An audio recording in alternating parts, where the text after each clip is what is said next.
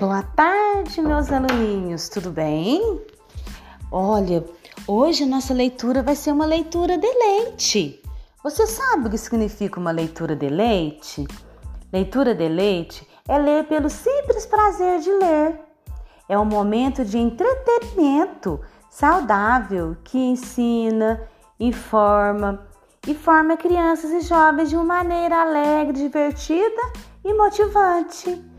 Então, a nossa leitura hoje não tem atividades. Hoje vai ser uma leitura por puro prazer de ler e aprender. Então, boa leitura, boa semana das crianças, boas atividades. Fique com Deus. Um abraço, um beijo e até a próxima!